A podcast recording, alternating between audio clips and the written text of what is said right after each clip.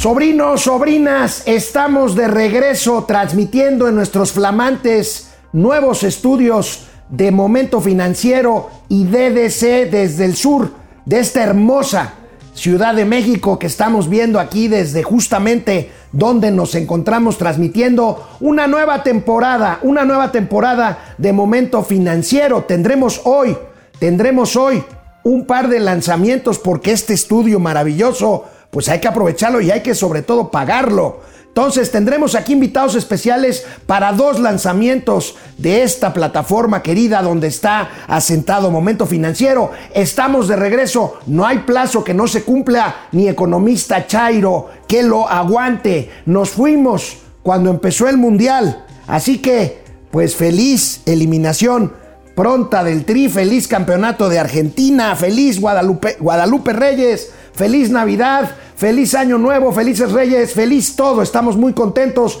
de estar aquí de regreso. Mauricio Flores se rehabilitó entre noviembre y diciembre, pero recayó lamentablemente este fin de semana. Actualmente salió del torito, pero está justamente con suero, recuperándose. Espero mañana tenerlo aquí conmigo. Va el inicio, vaya inicio de 2023, tropiezos presidenciales importantes en nombramientos en el Poder Judicial, el accidente en el metro, la detención de Ovidio Guzmán, el freno económico, la inflación. Hoy se dio a conocer la inflación, les tengo el dato. Mandan al Banco de México de su gobernador a un ilustre desconocido, eso sí, cuatrotero. Y bueno, ya está nuestro país Biden. Hoy a las 2 de la tarde llega Justin Trudeau, el canadiense. Tenemos exceso, superávit de gatelazos. Ocuparemos varios días de la semana para irlos desahogando porque vaya que estas vacaciones nos dieron gatelazos y sobre todo el fin de año y el inicio de este 2023. Con mucho gusto, sobrinas, sobrinos, aquí estamos. Empezamos, reiniciamos. Momento Financiero. Economía, negocios y finanzas para que todo el mundo les entendamos.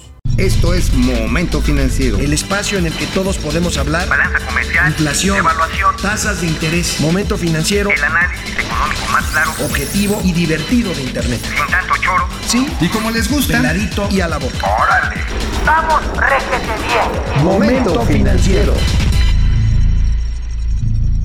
Sobrinas, sobrinos, siempre y más y más en este tiempo, siempre buscar, buscar un trabajo es complicado. Así que, pues eh, tenemos aquí este, esta opción, esta app eh, que tenemos y que estamos justamente eh, para combatir el desempleo. Bueno, pues resulta en lo general una pesadilla buscar, buscar eh, un empleo hasta hoy, pero por eso los invitamos a descargar Job Lab, la aplicación que te acerca con los mejores empleadores de México. Basta descargar, hacer un test para precalificarte y eso es todo. Descarguen, sobrinos, sobrinas, Job Lab y dejen que el trabajo los encuentre. Es, es gratis. Bueno, pues vamos a empezar con mucho gusto. ¿Qué tal? Nos tardamos, pero no inauguramos un aeropuerto sin vuelos, ni inauguramos tampoco una refinería que no refine y que solo se inunda. No, este estudio flamante va a ser plenamente aprovechado para ustedes. Ahorita vamos a ver qué otros lanzamientos tenemos aparte del reinicio de momento financiero. Pero mientras les tengo que decir, sobrinas, sobrinos, Iniciamos un año verdaderamente complicado. A pesar de que la economía de Estados Unidos se ha resistido a caer ya en una desaceleración, se da por descontado que va a haber recesión en Estados Unidos en el 2023 que inicia. Eh, la pregunta es, qué tan profunda será esta recesión y por lo tanto los efectos que tendrá sobre la economía mexicana. Ya se mostró el freno en la economía de Estados Unidos, eh, el tema laboral sigue todavía fuerte en Estados Unidos, el desempleo está básicamente controlado todavía, pero ya se frenó ya se frenó por lo pronto el alza de la inflación que sigue que sigue elevada a pesar de que el presidente diga algo. Ahorita les voy a adelantar un gatelazo presidencial, pero bueno, sigue muy alta esta mañana el INEGI, el Instituto Nacional de Estadística reportó justamente el cierre de la inflación en México al eh, precisamente al 31 de diciembre de 2022, un altísimo 7.82%. Fíjense nada más, la meta es 3%, 7.82% de eh, eh, inflación y bueno, pues eh, este 7.82%, muy por arriba del 3% de la meta, la inflación subyacente, que es la que más cuenta para las análisis y las proyecciones, 8.35% se detuvo. Aquí es importante decirles algo, sobrinos, sobrinas. El hecho de que la inflación empiece a bajar no quiere decir que los precios empiecen a bajar. Los precios siguen subiendo, pero a un menor ritmo. Esto es importante decirlo porque bueno, adelantando un gatelazo, pues ya saben, el presidente de la República en sus mañaneras dice, dice que no hay purrum, que la inflación no pasa nada, que la cuesta de enero es un mito neoliberal. Veamos este gatelazo adelantado. Eh, decirle pues a la gente que no va a haber cuesta de enero, a nosotros corresponde, vamos a seguir eh, manteniendo el plan antiinflacionario, estamos pendientes de eso, de que no aumenten los precios, que no haya carestía. Y decía yo que no va a haber cuesta de enero como era antes. Presidente, si no hay cuesta de enero, entonces explíqueme por qué las roscas de reyes subieron un 35%. ¿Y por qué los propios reyes? A ver, presidente, explíqueme lo que me pasó a mí. Vean lo que me dejaron los reyes. Vean lo que me dejaron los reyes y explíquemelo, presidente, porque si esto no es cuesta de enero, entonces no sé qué es. Pues unas pilas me dejaron con una nota de que no incluyen el juguete. Bueno, pues ya, allá Mauricio Flores con sus juguetes, esos que ya saben que le gusta. Vamos a ver mañana qué nos dice Mauricio sobre si le trajeron la pila o o aquellito sin pila. Bueno, las perspectivas económicas para este año, 1.2% de crecimiento, que seguramente será menos. Todavía esperamos el dato de este año. El gobierno presume que será 3%. Por ahí rondará.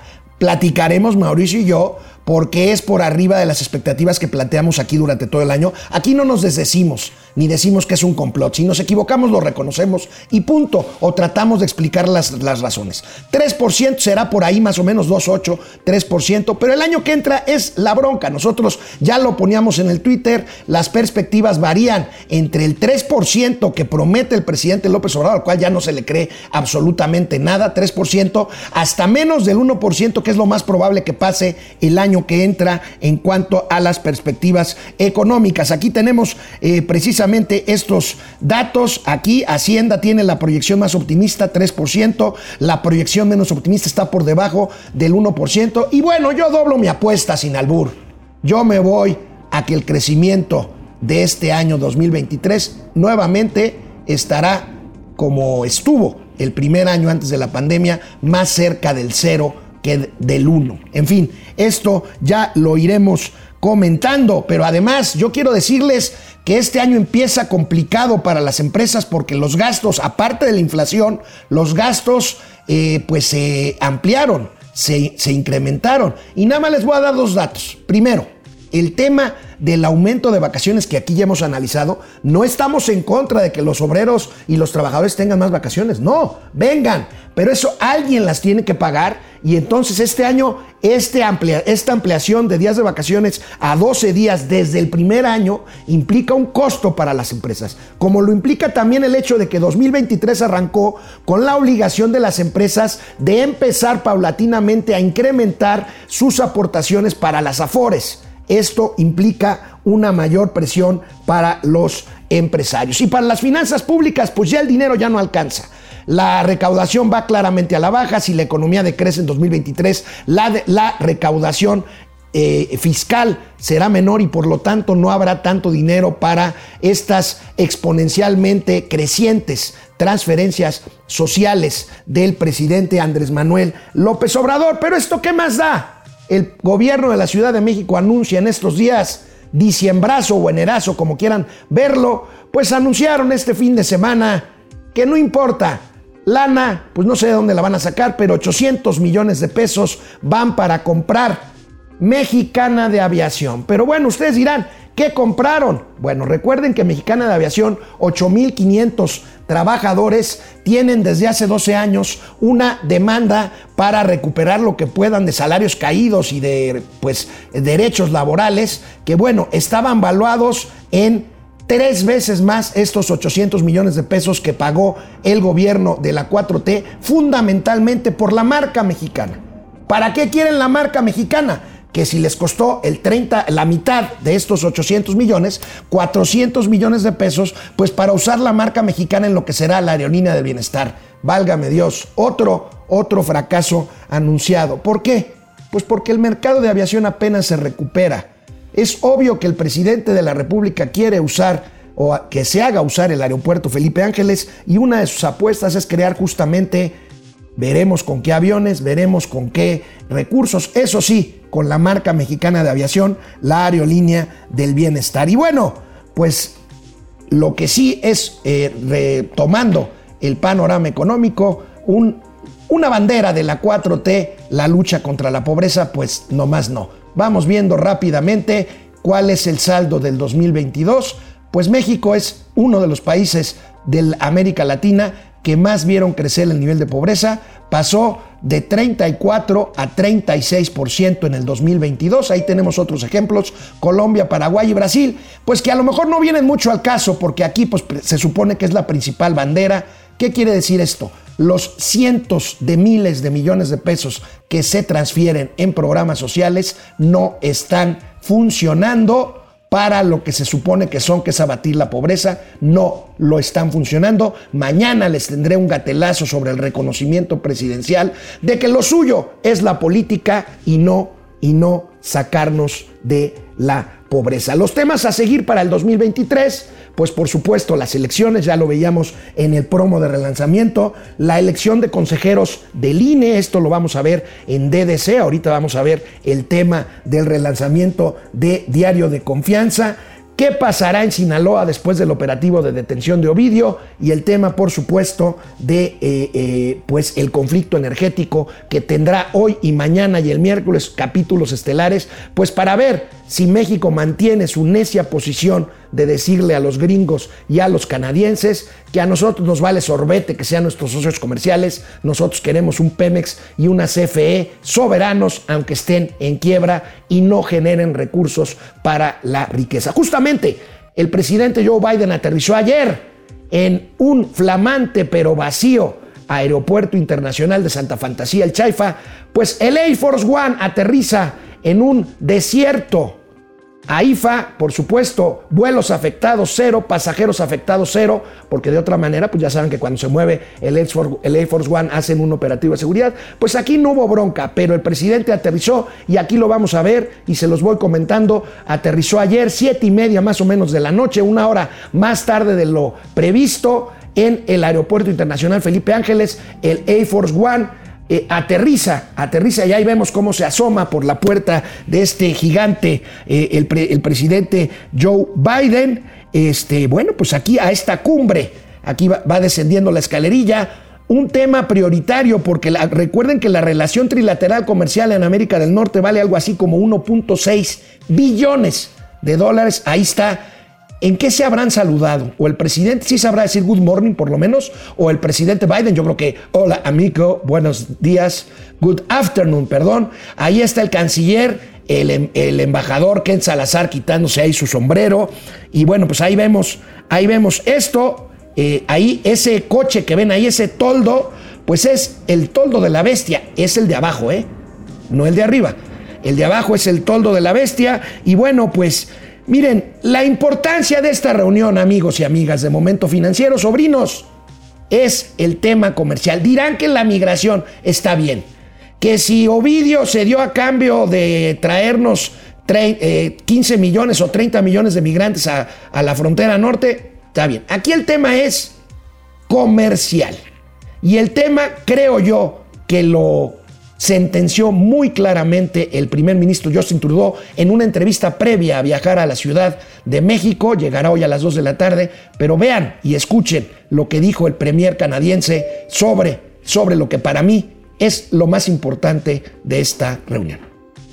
Absolutely. I know that both uh, President Biden and I are going to be, you know, fairly clear with uh, with uh, President uh, Lopez Obrador that this this needs to uh, be understood as as a way to help Mexico develop, a way to continue to draw in investments from uh, from companies in Canada and the United States in what we want to see as real growth for for Mexican people. It's the same message I brought up with him last year around now. Uh, Canadian companies have invested about $13 billion in energy infrastructure uh, in Mexico. 5 billion of that is specifically around renewables. Uh, I understand he wants to uh, put more of an emphasis on the state owned energy uh, companies, but uh, it has to be done in a responsible way and in a way that understands that he's a part of NAFTA and he has to abide by those rules. So we're going to continue uh, to make uh, make the case that we all do better when we're drawing in investment and when uh, you know we're standing up for for uh, for opportunities for investors and, and companies to create solutions that matter in our countries. A ver, cucu, cucu, anybody home? Mr. President López Obrador. Tiene que entender la importancia de darle prioridad a sus socios comerciales. No se trata de un tema de ideología, se trata de un tema de conveniencia trilateral. Mejor no lo pudo haber dicho Justin Trudeau. Claro, Biden es más político, pero piensa exactamente lo mismo. Vamos a ver qué eh, pues trasciende de estos tres días. Los tendremos aquí en DDC, por supuesto, también. Atentos a lo que suceda. Por cierto, ¿Usted cree que durmió el Air Force One, ese avión gigantesco, en el Chaifa de domingo para lunes?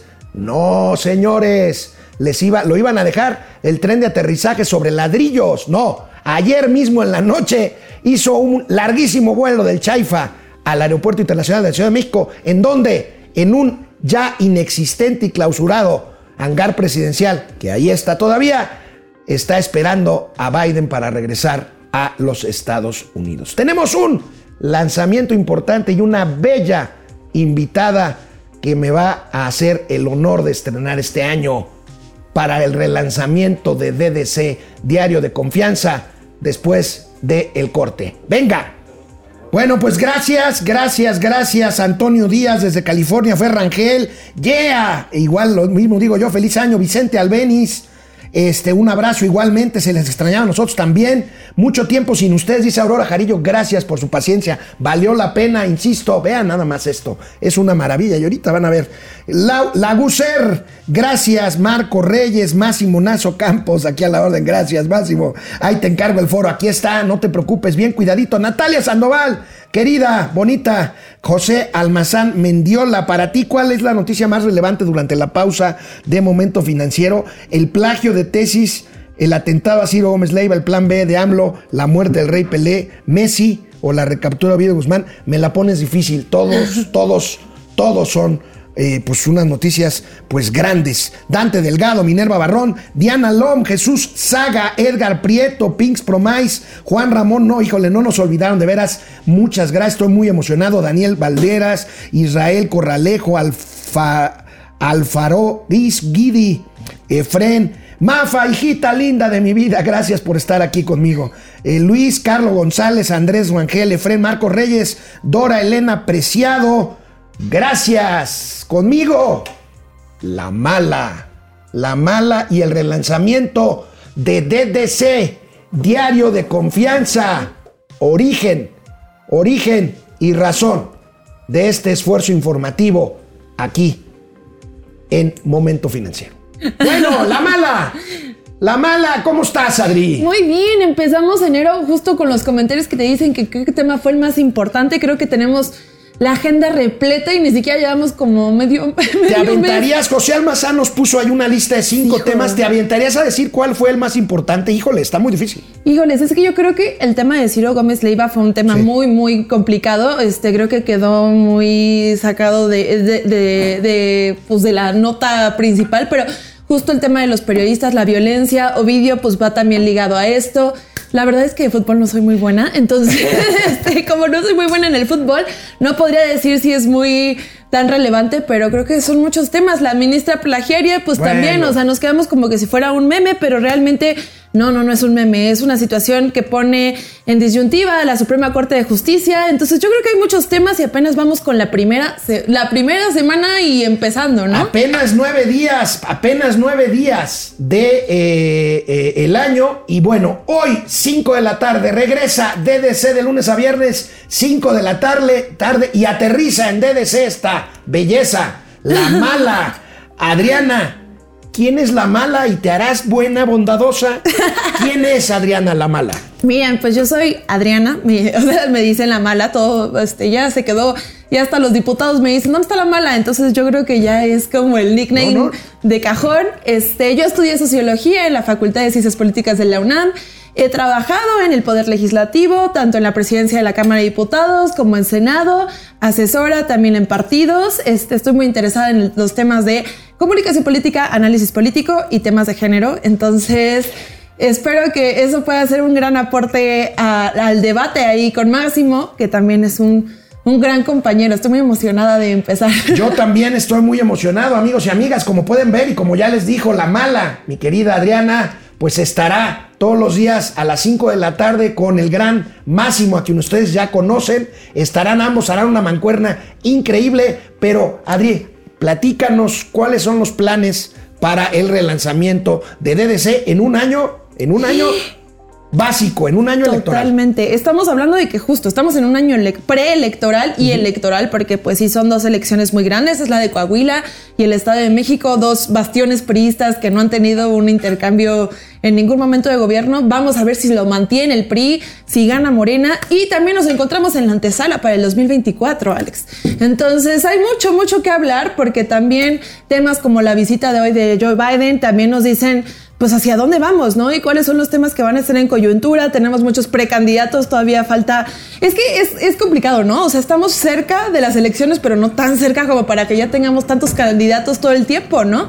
Entonces, pues estamos muy emocionados, vamos a hablar mucho de elecciones, vamos a poner la coyuntura total y pues siempre con el tema también económico que es muy necesario. Entonces aquí no se pierdan también momento financiero para que lleguemos aterrizados este, a diario de confianza ya con un poquito más de contexto. Yo creo que es un todo lo que tenemos que entender para poder generar un buen criterio que nos deje votar, pero también que nos deje fomentar una cultura política mucho más estructurada y mucho más consciente, ¿no? Y además, eh, Adri, eh, Mala, eh, con un toque, pues también ligero, irreverente, con humor. Claro. Este, un poco el toque de la casa, ¿no? Porque a veces, pues las cosas serias, pues hay que verles el lado que no sea tan serio. Sobre todo, además, para que la gente lo pueda matizar y digerir y digerir mejor, ¿no? Claro, yo creo que el tema del humor es una cosa fundamental. Yo creo que tanto en este programa como en DDC tenemos esta parte de invitar con el humor a hacer una reflexión, ¿no? O sea, yo digo, no es nada más reírnos de, del meme, sino que, que nos genera el meme, ¿no? O sea, que sea una situación en la que nos haga reflexionar. Yo creo que el humor es bastante importante también para que nos cuestionemos hacia dónde vamos. ¿Qué es lo que nos está generando, pues, este sentimiento, este, tanto de repulsión, risa? Porque aparte la risa no siempre es como, jajaja, ja, ja, qué divertido, es como, jajaja, ja, qué desesperación, ¿no? Entonces yo creo que esta parte de humor es muy, muy importante para llamar a la, a la audiencia y, pues, realmente después meternos en el tema de fondo, ¿no? La mala, la mala y Máximo. Hoy a las 5 de la tarde y a partir de hoy, todos los días de lunes a viernes a esa misma hora en las plataformas de confianza. DDC, muchísimas gracias a la mala. Adri, es un honor que vengas Ay, Alex. a... De veras, para mí es un orgullo tenerte aquí y desearte mucha suerte para la nueva temporada de DC. Muchas gracias. Para mí es una felicidad estar aquí. Hay un gran, gran equipo, aparte del set que están viendo que está increíble. Increíble. O sea, de verdad, si estuvieran aquí, o sea, está más impresionante de lo que se ve. Pero pues también hay muchísimos colaboradores que valen la pena. Está Mauricio, está Alex, está toda la producción que hace un esfuerzo enorme, titánico para tener todas las notas, para tener todo, todo lo que hace que este programa funcione. Entonces, pues de verdad hay que vernos, ¿no? Hay que, hay que hablar. Aquí estaremos, mucha suerte, el mayor de los éxitos a la mala y a Máximo en la nueva temporada de DDC. Vamos a un corte, regresamos. Ingresen por favor a nuestras plataformas, tenemos abierta una encuesta, ¿nos extrañaron? Hasta ahorita sí, muchísimo, 56%, hasta la pregunta ofende 44%, como pueden ver, pues es una encuesta estilo 4T para, para favorecernos. Bueno, seguimos con la información. Con 2022 terminó el periodo del subgobernador Gerardo Esquivel. Recuerdan, aquel que llegó en lugar de Roberto del Cueto, un hombre cercano al presidente López Obrador, pero que en algún momento se distanció de él tanto que tenía derecho, terminó su periodo de subgobernador en diciembre de 2022 y el presidente López Obrador no lo ratificó. En su lugar, lanzan el Día de Reyes una propuesta, un desconocido para el Banco de México. Se trata de Omar Mejía Castelazo. Así lo dimos a conocer el día justamente de eh, Reyes en momento financiero. Aquí está Omar Mejía Castelazo ¿Quién es Omar Mejía Castelazo? Bueno, egresado de Economía por la UNAM, especializado en Economía Monetaria y Financiera, 20 años de experiencia en política monetaria, pues esto está en su currículum oficial para justificar lo que creo yo que es injustificable. La ley del Banco de México establece que de entrada tiene que tener por lo menos cinco años en puestos de alta dirección que tenga que ver con finanzas y política monetaria, no cumple este requisito fundamental. Y ya no digamos otros que ahorita analizaremos pero bueno, si usted no lo conoce, yo tampoco lo conocía hasta que me mandaron esta foto en donde participó en una de las mañaneras. Es un hombre cercano a la 4T y es un hombre, el señor Omar Mejía Castelazo, muy joven, cosa que no tiene nada de malo, pero que pues claramente, claramente cambiará el equilibrio de la Junta de Gobierno de 5, pues 3 ya serán plenamente de 4T. La gobernadora Victoria Rodríguez Ceja Galia Borja, otra de las subgobernadoras, y ahora Omar Mejía Castelazo. Y como todo se sabe, como todo se sabe, pues aquí les presento un tuit de estos, pues de estos tipos que no tienen nada que hacer. Y como Guillermo Sheridan, a quien le mando un abrazo, Guillermo Sheridan fue quien descubrió y documentó el plagio de la tesis de la ministra eh, Yasmín Esquivel en la Corte, en la Suprema Corte de Justicia de la Nación. Bueno, pues este tuitero nos dice que el señor Omar Mejía, el angelito, para empezar, se tardó 14 años en titularse en economía. Ahí tenemos, bueno, tardó 14, ya estoy exagerando, denme sape, la mitad, 7 años en terminar, eh, no, 7 años en terminar la carrera y 14 en titularse. Ahí lo tenemos, ahí tenemos pues su expediente académico y bueno, pues vamos a ver qué pasa, qué pasa con eh, pues este nuevo subgobernador que, insisto, los otros dos votos que pues seguramente mantendrán una posición contraria a la 4T serán los de Jonathan Heath y, los, y el, de, el de Jonathan Heath y el de eh, Patricia eh, Espinosa. Cantellano, los otros dos subgobernadores. Vamos a ver qué pasa. En un entorno de alta inflación y con política monetaria para subir la tasa de interés, pues en realidad tanto Galia como eh, Victoria Rodríguez Ceja, también propuestas por la 4T, votaron en consistencia para alza de las tasas de interés. Vamos a ver si este equilibrio cambia, porque ya tienen tres de cinco votos con la llegada, que tendrá que ser ratificada por el Senado. No tienen problema por la mayoría. Mi pregunta es si, declararán, la, si declararán los congresistas mexicanos la eh, elegibilidad de este señor Mejía eh, por lo que les digo, para ocupar el cargo. No creo que tenga problema y que sea aprobado eventualmente. Bueno, vaya tragedia, vaya tragedia la del sábado en la Ciudad de México, en el norte de la ciudad. Es la línea 3 del metro, la línea verde que cruza la ciudad materialmente de norte a sur, desde Indios Verdes hasta Ciudad Universitaria. Bueno, pues todavía en la parte norte de la ciudad, entre las estaciones La Raza y Potrero, cerca de la villa, se dio esta tragedia. Y tenemos esta imagen terrible de uno de los vagones donde pues murió desgraciadamente una jovencita de 18 años, el conductor de uno de los eh, convoyes está herido, hay más de 100 heridos. Y bueno, ya saben, ya saben, eh, las autoridades en lugar de hablar de responsabilidades, hablan de hacerse las víctimas. El presidente López Obrador hoy en la mañanera, pues también ni un mensaje siquiera de empatía hacia los afectados, porque todo, ya saben, es en contra de la 4T y en este caso de Claudia Sheinbaum. Pardo. Qué barbaridad con esto, porque incluso el presidente sugiere, hoy en la mañana el presidente sugiere, imagínense nada más este despropósito, que el eh, siniestro pudo haber sido provocado. Dios, Dios de mi vida, Dios de mi vida. Bueno, pero a lo que nos ocupa el momento financiero, la discusión del presupuesto. Es obvio que el presupuesto en mantenimiento del metro ha bajado. Aquí tenemos pues la gráfica donde claramente se ve este descenso de a partir de 2018 de un pico de 19 mil millones de pesos a 15 mil millones de pesos en el 2021. Esto ha bajado todavía más. Tenemos la siguiente, la siguiente imagen. Este, pues bueno, pues ahí está. Este eh, son los accidentes en el metro. El metro, y esto no se necesita un análisis muy riguroso. Vemos cómo ha venido decayendo desde hace por lo menos 20 años. En el metro, fíjense nada más, en el metro ha habido cinco accidentes graves desde que se fundó. 50 años, más de 50 años. Recuerdo muy bien, de estos cinco accidentes, tres se han dado en la administración actual de Claudia Sheinbaum.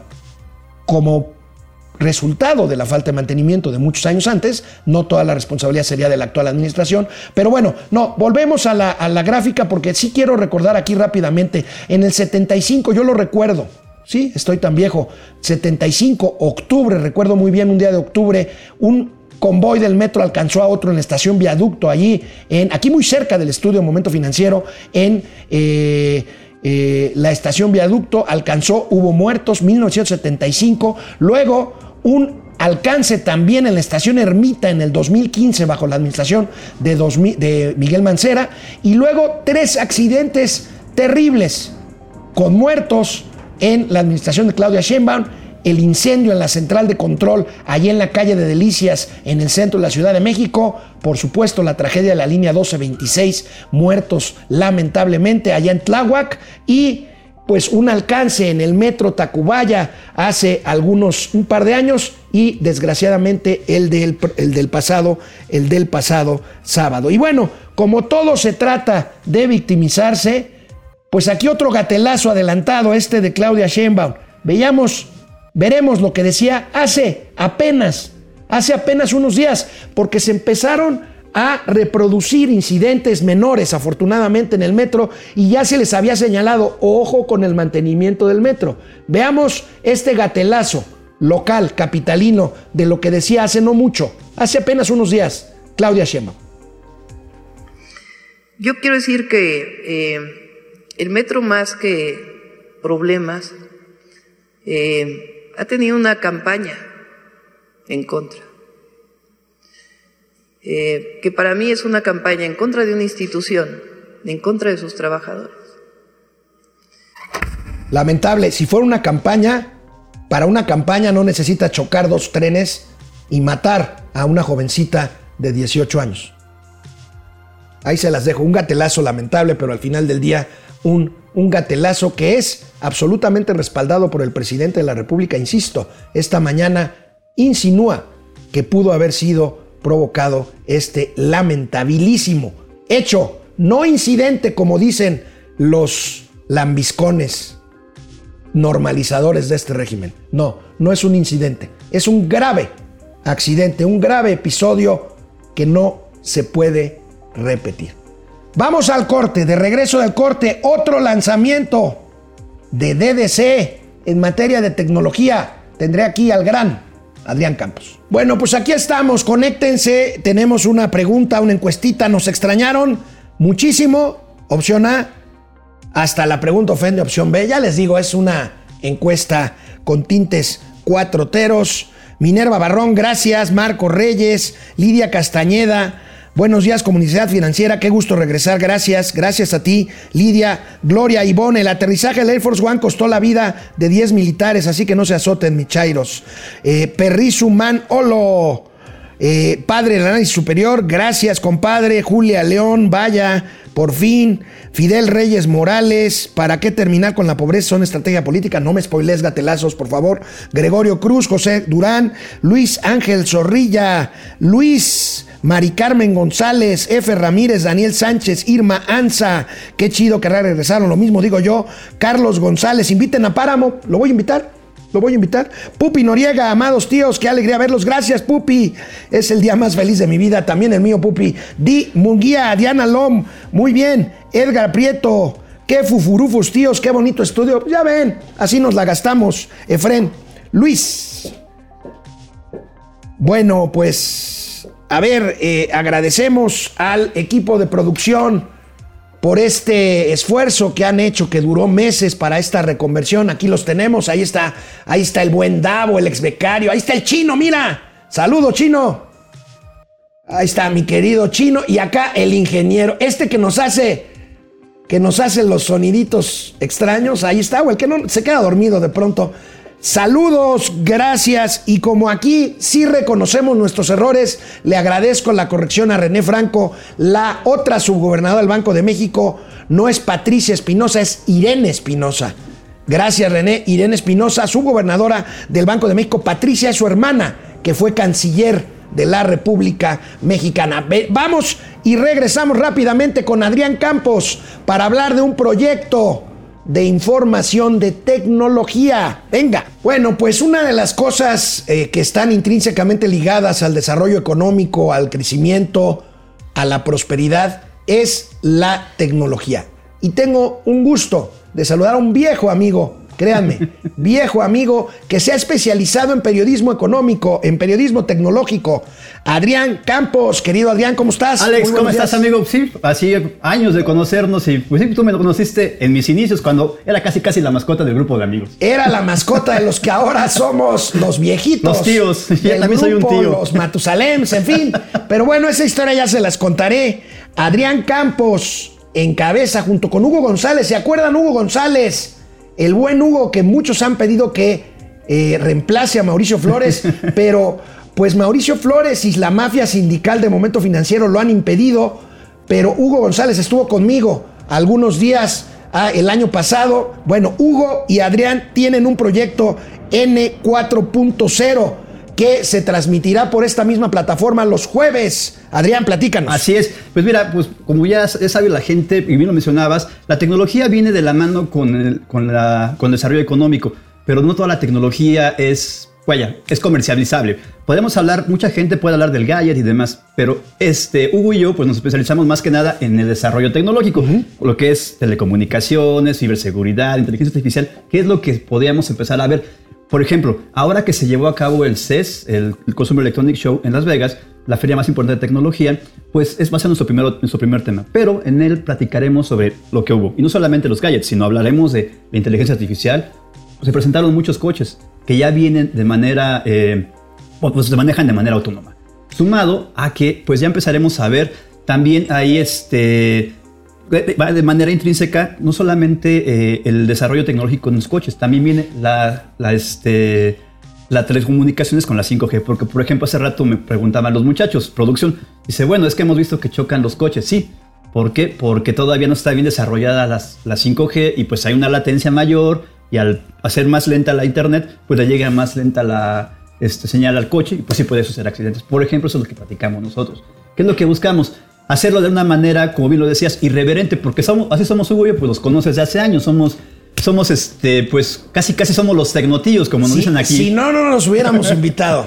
Exactamente, somos algo irreverentes. Y bueno, ya estuvimos anteriormente aquí haciendo N4.0, pero en una versión podríamos decirlo 1.0. Eh, Ahora sí, N4.0 lo hacemos aquí en el estudio, ya en forma, y vamos a aprovechar, como dicen, el, este estudio. Practicaremos sobre estos temas, tendremos invitados, y sobre todo lo haremos con buen humor, porque al final la tecnología y los negocios, pues si lo vemos de otra manera, es aburrido, ¿no? Y más si tiene que ver no solamente con el gadget, sino con, la, con las cosas duras, con la gente que la gente, con las cosas que la gente no podría entender.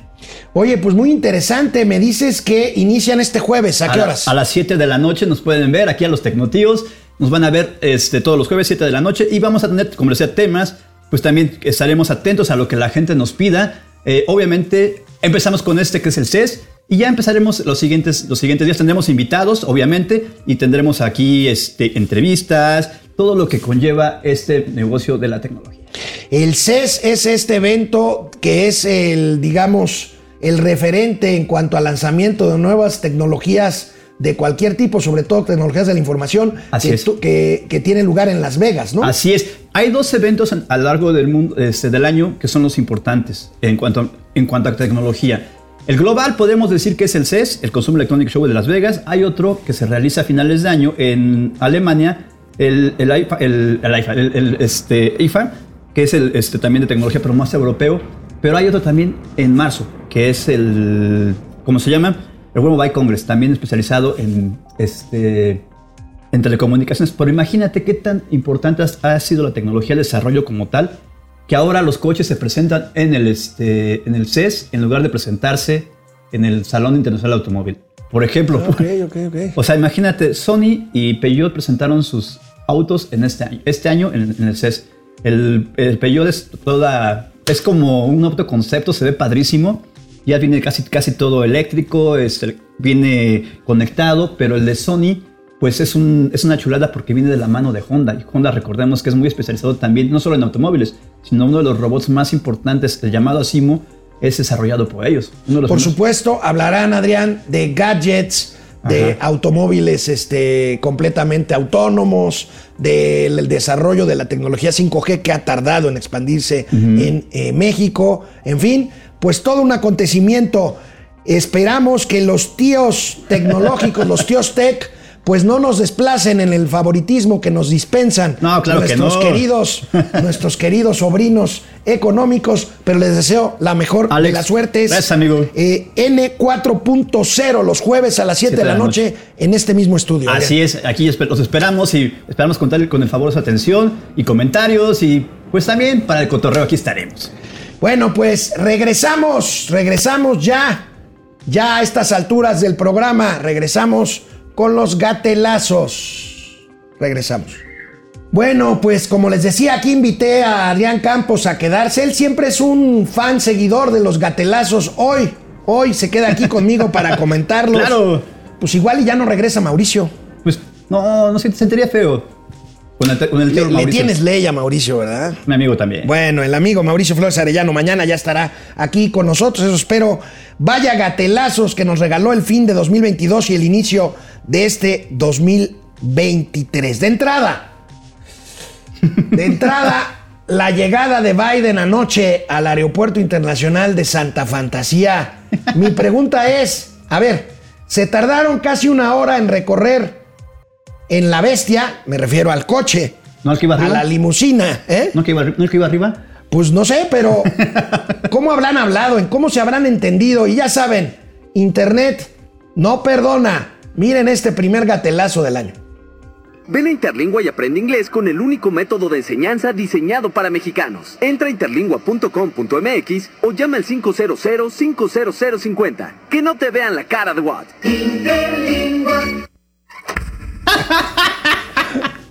¿Cómo ves? Oye, ¿tú tendrías de maestro de inglés a Marcelo? Eh, pues mira, si no entiendo nada, por lo menos no sabía si estaba asustado aquel porque no entendía ni siquiera el español o entendía el inglés. O sea, ve la cara que tenía mi abuelito. O sea, en serio, es como cuando mi abuelito me hablaba en Tarasco Tenchadico, esta maja, yo creo que decía algo así este hombre.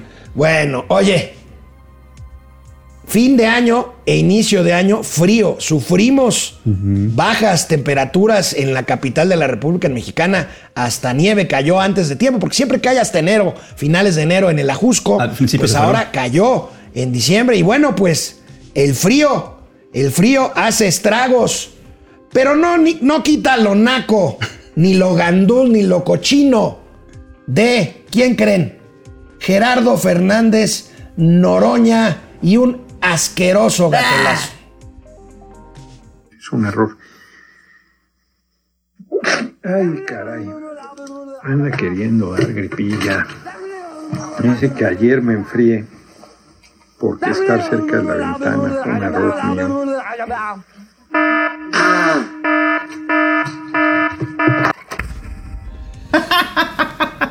¿Saben qué hubiera comentado ahorita en este momento Mauricio Flores Arellano? ¿Qué? Compadre, no te saques la fruta de la piñata. bueno, qué Yo horror. pensé que se le estaba saliendo el cerebro por la nariz. No, qué horror, qué horror. Bueno, si es que tiene Gerardo Fernández Noroña, bueno, en estos días de descanso, y bueno, no es un tema de momento financiero, Pero bueno, supieron ustedes el escándalo. El presidente López Obrador se empeñó en que la nueva presidenta de la Corte fuera la ministra Yasmín Esquivel. ¿Recuerdan? La esposa de Riobó. Bueno, pues resulta que la esposa de Riobó, Riobó, su tesis. Aquí tenemos sobre el escándalo del plagio, pues hay, hay de todo. Miren este gatelazo precioso.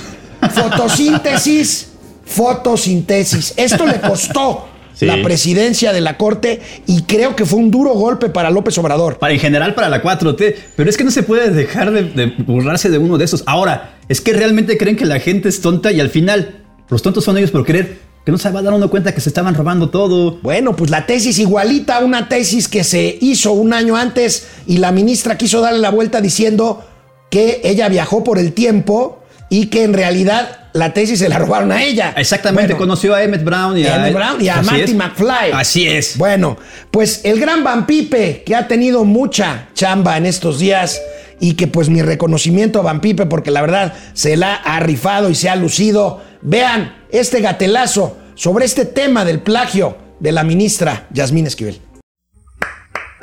el que el pueblo de México sea un pueblo honesto. La mayor riqueza del México de hoy es la honestidad de su pueblo.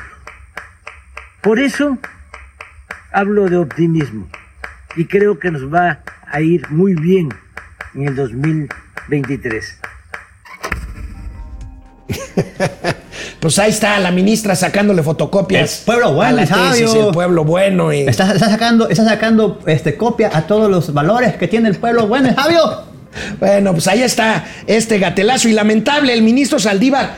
Oigan, ustedes recuerdan, porque bueno, no fue hace tanto tiempo, ¿recuerdan cómo cerraba el teacher López Dóriga sus noticieros en la noche en, en Televisa?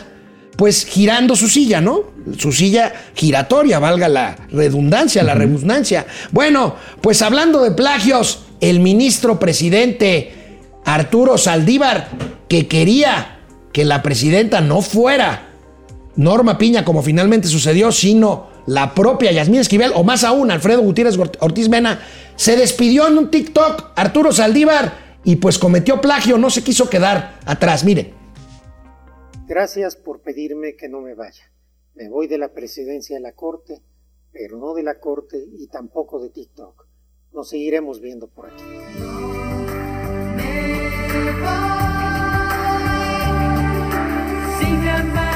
A tu corazón, por siempre no. Mi querido Adrián, el populismo es absolutamente cursi. Le faltó de decir, no le cambie y enseñar los calcetines. Bueno, pues miren, para tener la lengua larga hay que tener la cola corta. Y sobre los hechos recientes, lo de Ovidio Guzmán, lo del plagio, lo del metro, pues híjole, qué balconeo, qué balconeo y qué gatelazos de los de la 4T que pues critican lo que antes ellos hacían. Miren, vamos a empezar con estos dos tweets. Vamos a empezar con estos dos tweets. Miren, fíjense, el gobernador de Michoacán, Alfredo Ramírez Bedoya, dice, los helicópteros con los que cuenta el gobierno de Michoacán no son taxis al servicio del poder. Se acabaron los privilegios. Jóvenes, ¿saben dónde estaba la jefa de gobierno cuando chocó el metro el sábado? En Morelia. ¿Y saben en qué se regresó? En un helicóptero del gobierno de Michoacán. Y bueno, pues la balconearon pues, a Susana Oresti, como cualquier buen reportero. La mala haría lo mismo, Máximo haría lo mismo, Mauricio haría lo mismo, pues ahí está el balcón. Pues no que no, ahí tenemos esto. Pues bueno, y a propósito de lo que pasó en Culiacán con la presión de Ovidio Guzmán, insisto, insisto, para tener la lengua larga hay que tener la cola corta. Y no es la primera vez que le pasa esto al presidente de la República. Vean lo que decía el presidente de la República versus lo que pasó la semana pasada en Culiacán cuando aprendieron a Ovidio, el hijo del Chapo Guzmán. Pero nosotros no somos así. ¿Qué quieren? ¿Que se vuelva a ametrallar desde los helicópteros? ¿Eso es lo que quieren? No, no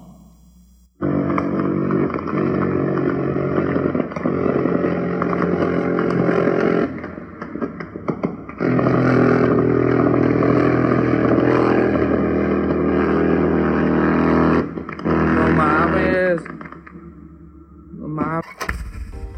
No hay que hablar a la ligera, Mi mi abuelito, querido. es que mi abuelito, es que, vaya, ¿qué, puede- qué, qué sería de nosotros sin tener al abuelito dándonos esta- estas joyitas? Pues mira, de entrada no existirían los gatelazos. Entrada. De entrada no existían. Bueno, los gatelazos los debemos a Hugo López Gatel, pero bueno, de ahí Es lo surgió mismo. esto, es lo mismo. Bueno, aquí otra imagen. Insisto, cuiden sus palabras y menos las dejen grabadas en video o escritas en Twitter. Miren nada más esta maravilla de gatelazo. Señora Jue Calderón ahí viendo a la, a la hija de. Y bueno, pues eh, tenemos, tenemos también a Epigmenio y a Citlali, hombre, haciendo maromas. Ah, qué caray con estos hombres. Epigmenio que estaba esquivando balas allí en Culiacán. Bueno, primero Citlali. Dice, viene Obama y después, con ayuda de USA, de Estados Unidos, detienen al Chapo. ¿Qué habrán ofrecido para que se dejara detener y prestarse al show un rato? Esto lo decía Citlali, secretaria general de Morena, en 2014. ¿Qué dice hoy Citlali? Que es un gran logro de la 4T, la detención de Ovidio y que nada tiene que ver con Biden y con la visita del presidente de los Estados Así es. Unidos, ¿no? Esperaba, es- ese, es el premio, con eso se ganó mi abuelito el premio para que lo subieran a la bestia, para poder, para que le pudieran decir, para que le explicara a Biden, este botón sirve para esto, ¿eh? ¿Para qué sirve? ¿Para qué sirve este botón? Ah, sí, Aventar misiles. Bueno, mientras no haya ejecutado o apretado el botón de eh, El botón rojo. eyección, porque entonces eyección conste. ¿eh? Bueno, vamos a ver estos otros tweets, insisto, insisto.